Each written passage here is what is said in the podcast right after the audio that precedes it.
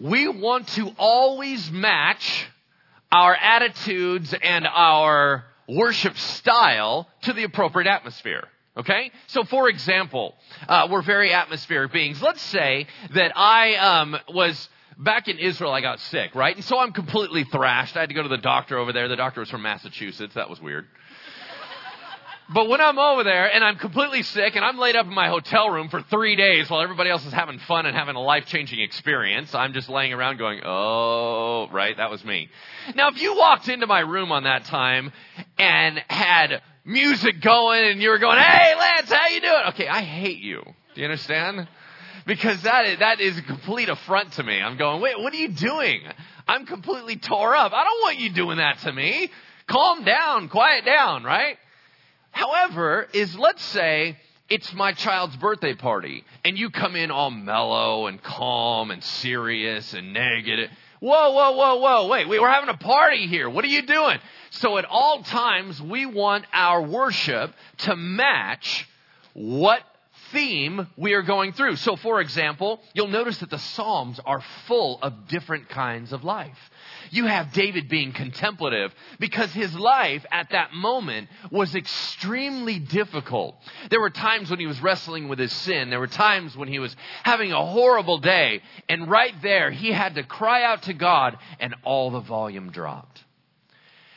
But when he brought back the Ark of the Covenant, when he came dancing before God, when the noise was crazy off the charts, and he's spinning and yelling and they're shouting. When you read Revelation about in heaven, and there's this huge voice like the multitudes, when everything's crazy, that's a party atmosphere. We want our worship to match our atmosphere.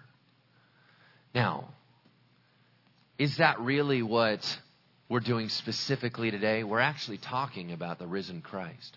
When we talk about Jesus Christ coming back from the dead, when we talk about the resurrection being so extraordinary, there's a few things we need to know. So let's shift gears just for a minute. I need you to listen to the gospel.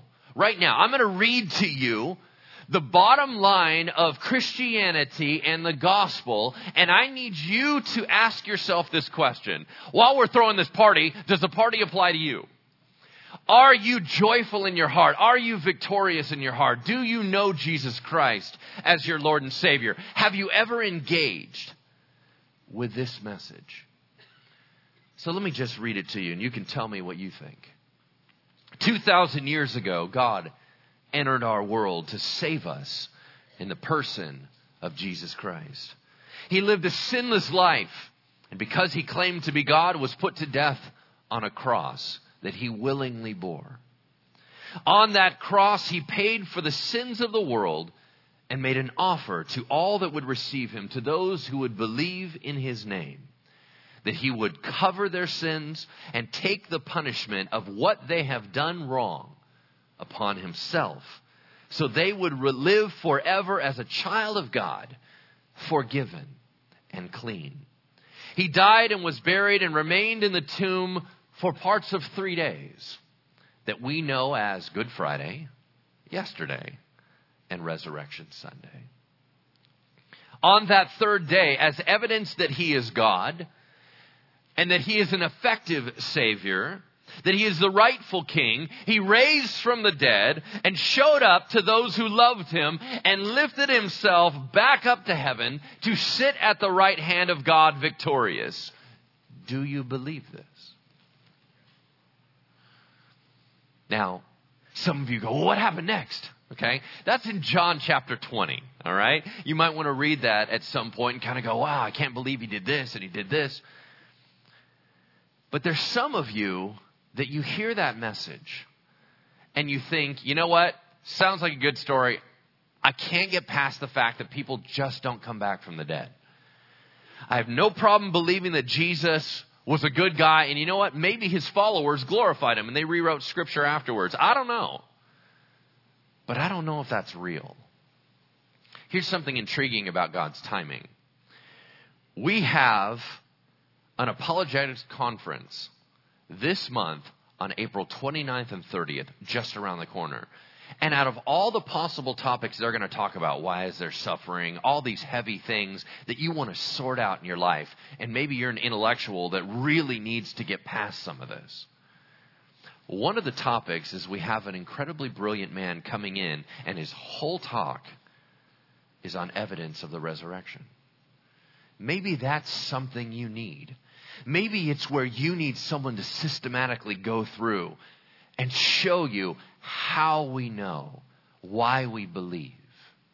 Because I'll tell you this I am so convinced this is true that I have put my eternity at stake and the eternity of my family at stake that this is real. That's how much I believe this. But is it true for you? If so, I want to share a couple things just to talk a little bit about it. I don't know if we do have, do we have the photos out there? Let's go ahead and throw up the first photo if we have this. Now, as I told you, when I went over to Israel, I took a bunch of pictures. And I wanted to bring some of these back to you. And I kind of want to talk a little bit about the resurrection in a roundabout way. So this is uh, the Church of the Holy Sepulchre. I don't know if you've ever heard of that before, but Jerusalem, the ancient city or the old city of Jerusalem, is broken into four quarters. There's the Armenian quarter, the Muslim quarter, the Jewish quarter, and the Christian quarter. In the Christian quarter, it's not called that because there's a lot of Christians. It's called that because a lot of Christian events happened there. This Church of the Holy Sepulchre is one of those very significant events. This church is so enormous, so grand that what you're looking at is the little church inside the church. This is only one room, right? So you got a big old church that's much larger than this building in that big church. That church actually covers the spot that some archaeologists believe is the place where not only Jesus was buried, but where Jesus was crucified. It covers what they believe is Golgotha, the place where the cross was, then 30 to 50 yards away from that, where he was buried, and then another 15 yards from that, is the place where they believe that Nicodemus was buried and Joseph of Arimathea, who wanted to be buried near the Christ. Now, this little chapel, right, it's little within relative, this chapel right here is where they believe used to be the tomb. Now, all that is removed and, and pulled out so they could put a church there. Now, it's probably not what you were hoping for. It's probably not the way it, you would hope it looks. But there's a couple intriguing things about that. If you wanted to go see where Jesus' body was buried, well, you'd get in line. On the right hand side, there's a little line and there's a little tapes where you wait and everything. And you wait to go see where Jesus' body was buried. If you walked in there, you would see a carved out area of a tomb. And then it would run right into the wall. And you go, okay, so he was laid right up against the wall. No, the wall of the church. You go, Okay, what's that have to do with it? Well, if you want to see where his head was, you go to the other side and wait in line on the other side. Why? Well, because no church can have all of Jesus' body, so they decided to cut it in half. They decided to have the Catholic Church have it on the right hand side, that was the body, and the Ethiopian Church has the head. So you have to wait in two separate lines to be able to see where Jesus' body was. That's probably not what Jesus had in mind, but alright. So let me show you a couple other photos about this place. Let's go to the next one. Now this, when you walk into the entrance doors, there's always people kissing this rock. And you're looking and you go, well, what's important about the rock? Well, that's actually a lid. It's a rock lid that they had to put over another rock. So it's a rock on a rock. Now, the reason why the rock's on the rock is because people kept chipping off little pieces and trying to take them home. So you gotta protect it from the worshipers, right? So you cover it over and they're coming in, they're kissing it because it's believed that this slab of rock is where Christ's body was taken down, laid out, and wrapped by Joseph of Arimathea and Nicodemus. So that became a holy place, of course. Let's go to the next slide. Now this, and you'll notice that this photo is one that I took because it's completely out of focus. Um, but there might be a bit of gold. I don't know if you can see it from where you're at. Okay, yeah, the whole wall, all right?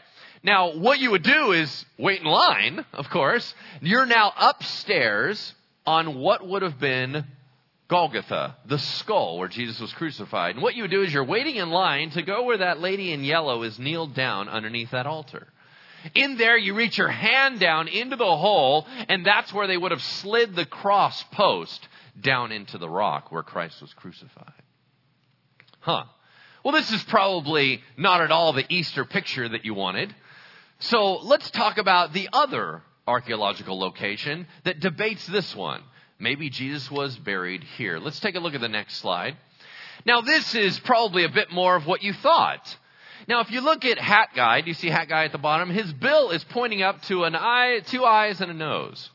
Do you see that? By shadow. This is the other traditional site of Golgotha, the skull, where criminals were crucified up at the top. Now, is that where Christ was crucified? I don't know. I don't know, maybe. It depends on who you talk to, which one argues which. Let's go to the next slide. But in general, they would have these caves that were cut out of rock. And one of those caves would have been the one that Joseph of Arimathea's family had purchased, that he, as a wealthy man, would have had ready, and it was very near the site, so they would have put Christ in there. Where would they have laid him? Let's look at the next slide. Well, in something that's as crude as this. It's a tomb where when you walk in, there is a room for a separate family to be laid. And they would lay the bodies down. Remember, they do not use coffins per se. Uh, in the Jewish world. They wrap bodies and they place them in here, and they would have placed it right on that slab. That's where Christ was allegedly laid. Now, let me say, you know what? Out of all those, those probably still don't look like the the books that you colored as a child, right? Where you would have the rolling rocks. So let me show you the last tomb slide here. Let's go to the next one. Now, does that look more like it? Now, that one is the only tomb over in Israel that still has a rolling rock. Obviously, you can see that there's thing, there's a metal piece around it that they put a band in later. But what they would do is put the body in and then roll the rock over slightly downhill. So it was harder to unseat and roll back up. But they need it removed if you were putting a whole family in there. You don't completely seal it because you have more people to get in there, right? So they would roll the stone in front. So whose tomb is this? Nobody famous. It was actually on the side of the road. Our bus stopped in the middle of the road, stopped traffic, and we all took pictures outside the window. This is not anything famous. It's just sitting there on the other side of a guardrail. All right? So, this probably looks better. Now, here's the bottom line point to what I'm trying to say. No matter whether or not you go to the Church of the Holy Sepulchre, or whether or not you go to the Garden Tomb, or whether or not you find a tomb like this, no matter what you excavate, no matter where you search, the bottom line is always the same, and it's the next slide. He's not here. Okay, now this is on the garden tomb, they put a wooden door and this big sign that just goes, hey, by the way, he's not here. Alright? He is risen and we have to answer the question of where is the body of Jesus? Because it's nowhere to be found. The disciples, you go, well, maybe they hid it. They would never have died as martyrs, and all of his friends died as martyrs, except one, John. They would never have gone through that pain and agony for something they knew to be false because they forged it. It ruins your whole point when you die. You no longer get any benefit from it. They would have gave up the story. He's not here. He's risen. What are we going to do with that? It's the, remember the women went to the tomb and that's where this statement came from. They're looking in and the angels came and said, Hey, what are you looking for? They're like, We're looking for Jesus. Why would you look for the living among the dead? He's not here anymore. He's gone. He rose. He's out there. Why are you going in here? And the same question was asked of the disciples as Jesus rose up in front of them and ascended on the Mount of Olives. Let's take a look at the Mount of Olives. Now, this is a panoramic view out of focus that I took. That if you look up at the top, there's a tower up there, right? This is the Mount of Olives. Now, you'll notice that um, in front of that looks like some stairs or some steps that's all concrete. See that big concrete section in front? That's a big cemetery. There's huge amounts of burial boxes all over the place. It's overcrowded, as a matter of fact. And you go, why is everybody buried there? Well, because Old Testament scripture speaks of the Messiah upon his return will land on the Mount of Olives, split it in half, and march in victory into Jerusalem, which is just on the other side of the valley. If you walk from there to the left, you can walk right to Old City Jerusalem and go through what used to be known as the Golden Gate or East Gate. Two interesting things about that. One is this is a place where Jesus, after he raised from the dead, took the disciples up on this mountain and rose up into the sky and ascended right in front of them. And they just sat there staring. Finally, some angels had to go, What are we looking at? They're like, Well, Jesus went up there. They're like, Well, he's gone now. So quit looking up in the sky because he has ascended to the right hand of the Father. Now go do something, okay? He is already risen. The other interesting thing about that is being in this land where you get a chance to see where Jesus Christ will return and march through victorious. Intriguing fact about the Golden Gate or the Eastern Gate. I went and saw it up on the Temple Mount, which is now Muslim occupied and controlled.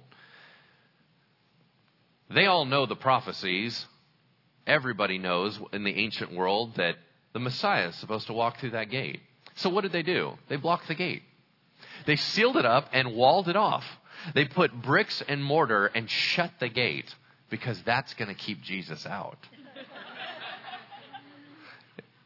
Of course not. Of course not. As he comes walking through it, it explodes out in front of him. I mean, we know how the story ends.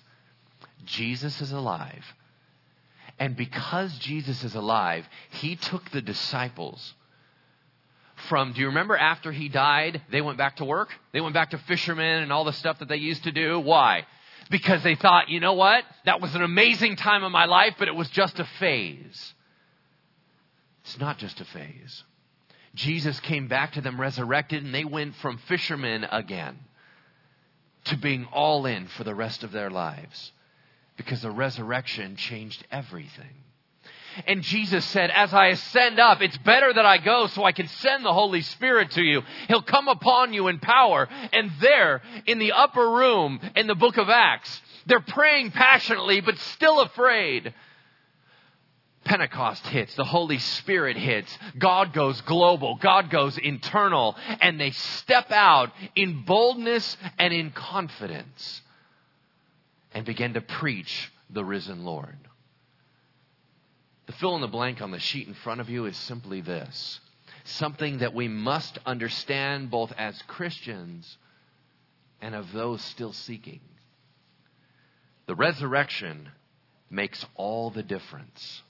Would you turn with me in your Bibles? If you don't have a Bible, please raise your hand and we will bring a Bible to you. We have them all sitting here. We'll let you borrow one for today. Makes it a little easier. Just keep your hand up. They'll slide one over to you. I would like you to turn with me to the book of Romans, all right? Romans chapter 1 verse 1. It's in the New Testament, that's on the right hand side of the Bible. We have Matthew, Mark, Luke, John, Acts, Romans. That's where we need to stop. So in Romans chapter 1 verse 1, everybody know the story of Paul? Paul, one of the most famous, most powerful missionaries, and a man that was martyred for his faith was beheaded just outside of Rome, according to tradition. Paul wasn't always Paul, he was Saul, if you remember. And Saul was a Christian killer. So I don't know what you've done in your life, and I don't know what you come here, what kind of baggage you come with, but I would probably guess not a lot of you are Christian killers. Now, maybe some of you have been intimidators. Maybe some of you maybe have taken the life of a believer. However, he was a hardcore Christian killer by personal trade. He actually went out of his way to break up families, to throw people in jail. He held people's coats while they grabbed rocks and threw them at a young man named Stephen, the first martyr of Christianity. This murderous man was on his road to a city by the name of Damascus. When the risen Lord, the resurrected Jesus Christ, knocks him off his horse, and says, What is your problem? Why are you fighting me? He said, Who are you? I'm not fighting you. I don't even know who you are. And he said, That's the problem. You don't know me. I'm the Son of God. I'm your Savior, and you're battling me.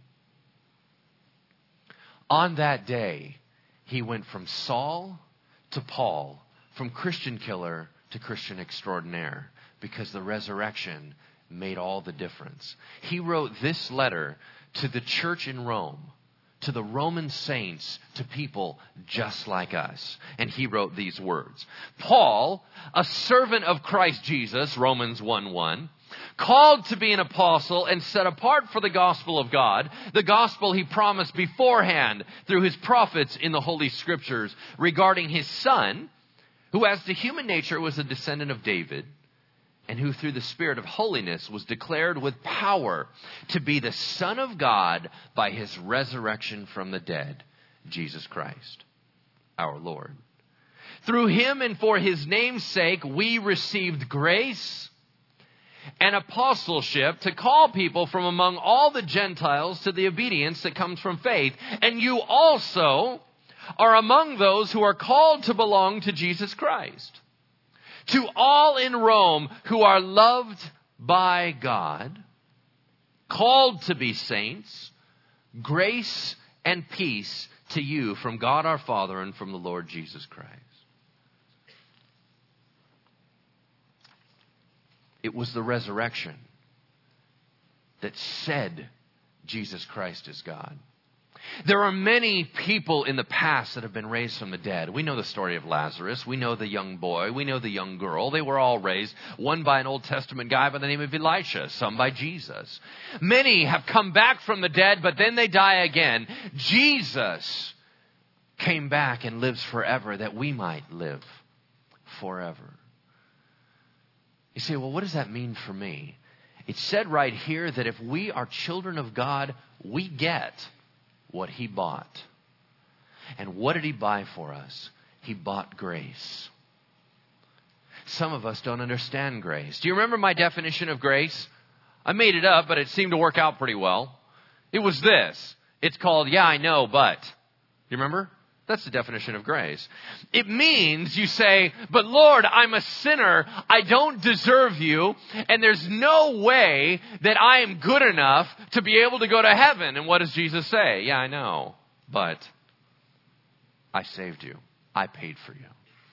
There's the, but Lord, there's constant sin in my life. I feel like I'm a failure. It's, it feels kind of cyclical and I keep messing up and I keep messing up and, and I don't know how I'm ever going to be free. I don't know why you love me, God. I'm a mess. And what does grace say? Yeah, I know. But I do. And I've covered it. It said that it bought us grace. It bought us peace. Some of us so desperately need peace in our lives. Not just those who don't know Jesus. Some of us profess to be Christians. We have little to no peace, little to no victory, little to no grace in our lives. So at the end of the message, here in a few moments, we're going to pray. And I'm going to pray along with you. That some of us, this is the first time we felt God move on our hearts and say, Why are you fighting me? Do you want me to clean you up? Or do you still got it? You got it covered. Because as long as you have it covered, there's no salvation. But if you let Jesus in, there's cleansing, there's forgiveness, there's life. Let's skip to one other passage. Can you turn with me one book to the right in 1 Corinthians 15:12. 1 Corinthians 15:12. Just one book to the right. 1615. Is that what it was? What's that? 815? Is that what it is in the Bibles that were handed to us? Okay. Fantastic. 1 Corinthians 15 12. But if it is preached that Christ has been raised from the dead, how can some of you say there is no resurrection of the dead? If there's no resurrection of the dead, then not even Christ has been raised. And if Christ hasn't been raised, our preaching is useless, and so is your faith. More than that, we are then found to be false witnesses about God. For we have testified about God that he raised Christ from the dead. But he did not raise him if in fact the dead aren't raised. For if the dead are not raised, then Christ has not been raised either. And if Christ has not been raised, your faith is futile, and you're still in your sins. Then those who have fallen asleep in Christ, well, they're lost. If only for this life we have hope in Christ, we are to be pitied, be pitied more than all men. See, one of the things I love about Christianity is its straightforward approach. It's the just tell me how it is, the factual matter of it, the practical nature of it, where it just says, listen, this is how it is. If it wasn't like that, I'd tell you. I love when people talk to me like that. And Paul does right here. Here's what he said. If Jesus isn't raised from the dead, there is no eternal life. Period. There's only eternal death. One of my favorite phrases on this subject that I ever heard was a pastor was talking about this and he said, so many people say to me, why has it got to be so narrow minded? Why has it only got to be the Christian way? Oh, you only have to go through Jesus. There's no other doors that lead to heaven. I don't believe that. It could be lots of doors. Blah, blah, blah, blah, blah. He said, simply put, only one Savior ever showed up. That's not narrow minded, narrow minded. That's encouraging. Right? It's not narrow minded. If I walk in and your house is burning and you've fallen down and you can't get up and I'm there to reach out and help you and you go, well, that's awfully narrow minded. Why do you have to help me up? Why can't it be somebody else? At some point, I'm just going to go, do you want me to help you or not? There's nobody else here. I mean, yeah, if there was a whole bunch of firefighters here, you could pick and choose between firefighters. However, I'm the only guy that showed up. So it's not narrow minded, it's saying, maybe you want to say thank you. Maybe you want to reach out and grab his hand because he's the only one that can save you. If Jesus isn't raised from the dead, then our Christian lives are a sham, and I'm certainly in the wrong business. If Jesus is not raised from the dead, then the Muslims are right, and so are the Jews. And they believe that Jesus may have been a really nice guy and that his followers made him to be something he never claimed to be. Are they right? If Jesus isn't raised from the dead, there's no covering for sin anywhere. And we're in trouble. Look at the next phrase in your Bibles, verse 20. But Christ has indeed been raised from the dead. The first fruits of those who have fallen asleep, for since death came through a man, the resurrection of the dead also comes through a man.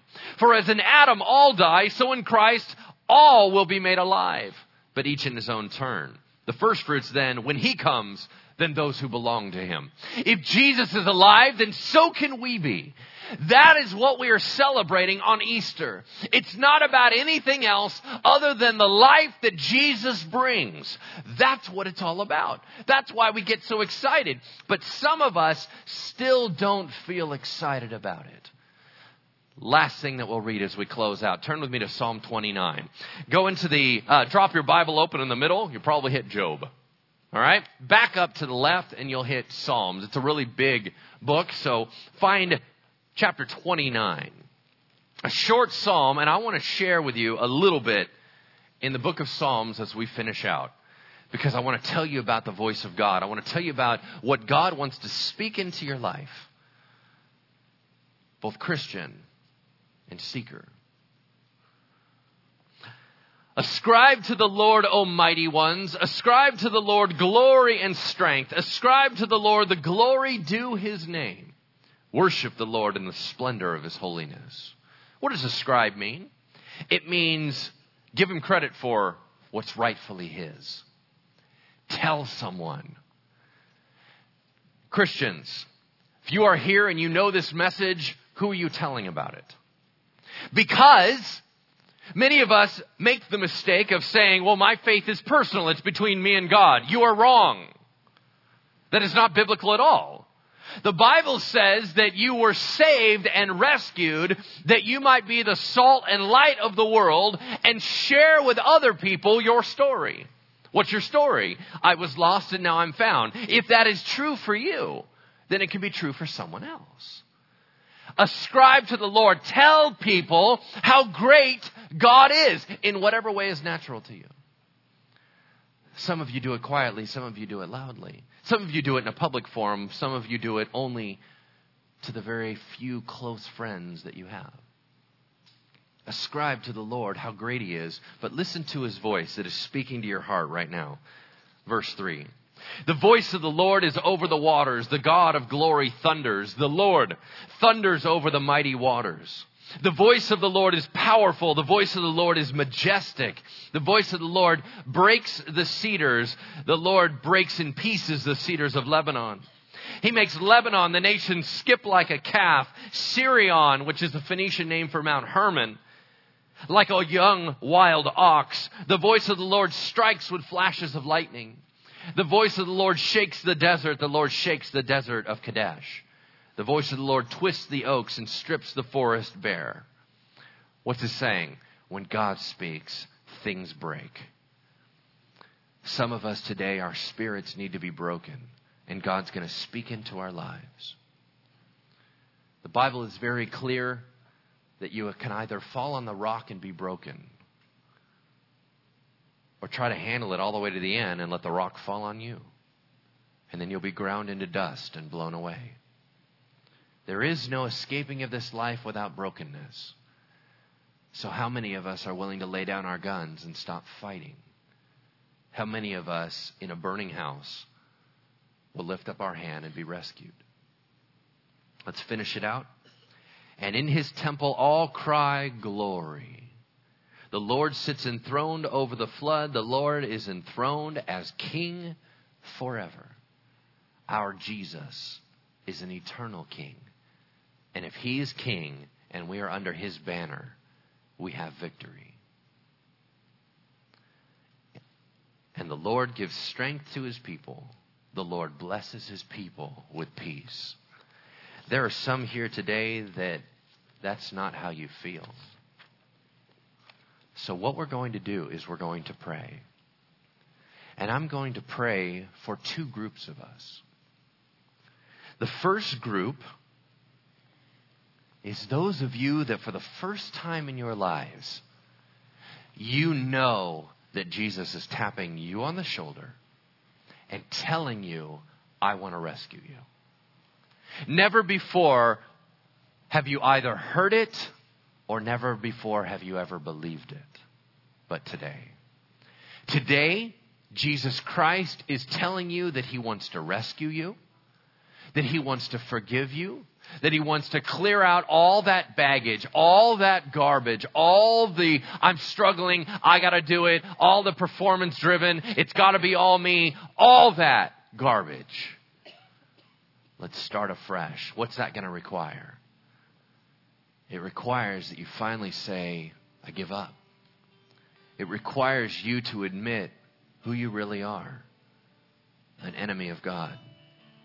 It requires that you fall down before Him and say, Lord, it's all you.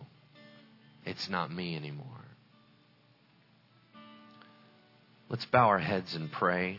If that is you, and you want that type of freedom, I want you to raise your hand right where you're at as a sign to God. Raise your hand and keep it up while we pray. Keep your hand up. I'm about to pray for you. Anybody else? because we're going in. Let's pray. Heavenly Father, we come to you with our hand raised as a sign of surrender, as saying, Jesus, we want you to save us. We are tired of living the way that we're living. We are tired of trying to handle it ourselves, and we need rescue. We have made a mess of our lives. We are wrong, we are sinners, and we are sorry. We don't want to fight anymore. We don't want to have the animosity in our spirit. We don't want to constantly fall asleep at night as an enemy of God. We don't want to keep trying to push things into that vacuum that only you can fill. And we cry out to you today and ask that you would rescue us, that you would heal us, that you would make us whole, that you would wipe clean our slate, and let us begin a brand new life. For your word says, that you are the way, the truth, and the life, Jesus, and no one comes to the Father but by you. So we chase after you. We hold on to you with all that we have if we could just touch your garment today. Heal us. Save us. You can put your hands down. For those Christians who are here today, that you know that Jesus Christ has saved you and yet you live your life with no victory. every day you come home from walking in the world and you look in your room or your dark closet and see the chains that Jesus broke off, you grab those chains and you put them back on your wrists and you live in bondage. You know very well that because of your rebellion and your choices, Jesus' yoke is not easy, his burden is not light, and you don't feel free. If you need freedom and victory afresh today, raise your hand. Raise your hand. Keep it up as a sign to God. And I'll pray. Heavenly Father, we raise our hand telling you that Jesus, we do not have the freedom that you promised us because quite frankly, Lord, we have either strayed from the path or that Satan is beating us up or holding us down or we're being constantly tormented by the garbage that we allow that Jesus, you said that you are the victor. You said that you clear all that out, and yet we still feel like we're living in the center of it. We are still continually grabbing things that are not right for us. We are still drinking from polluted pools when there is clean, fresh water but a step away. And we ask, Holy Spirit, that you would sweep down and clean us out, that you would make us feel afresh, that this Easter we would turn over a new way of living and that we would run to you and be restored, and our love for you would be rekindled, and that we would be alive again. Jesus, wash our feet. Though you have washed our bodies, we've been walking in the world, and we're pretty dirty. We ask that you would cleanse us and make us new. We hand our lives over to you in the precious and powerful name of Jesus. Amen.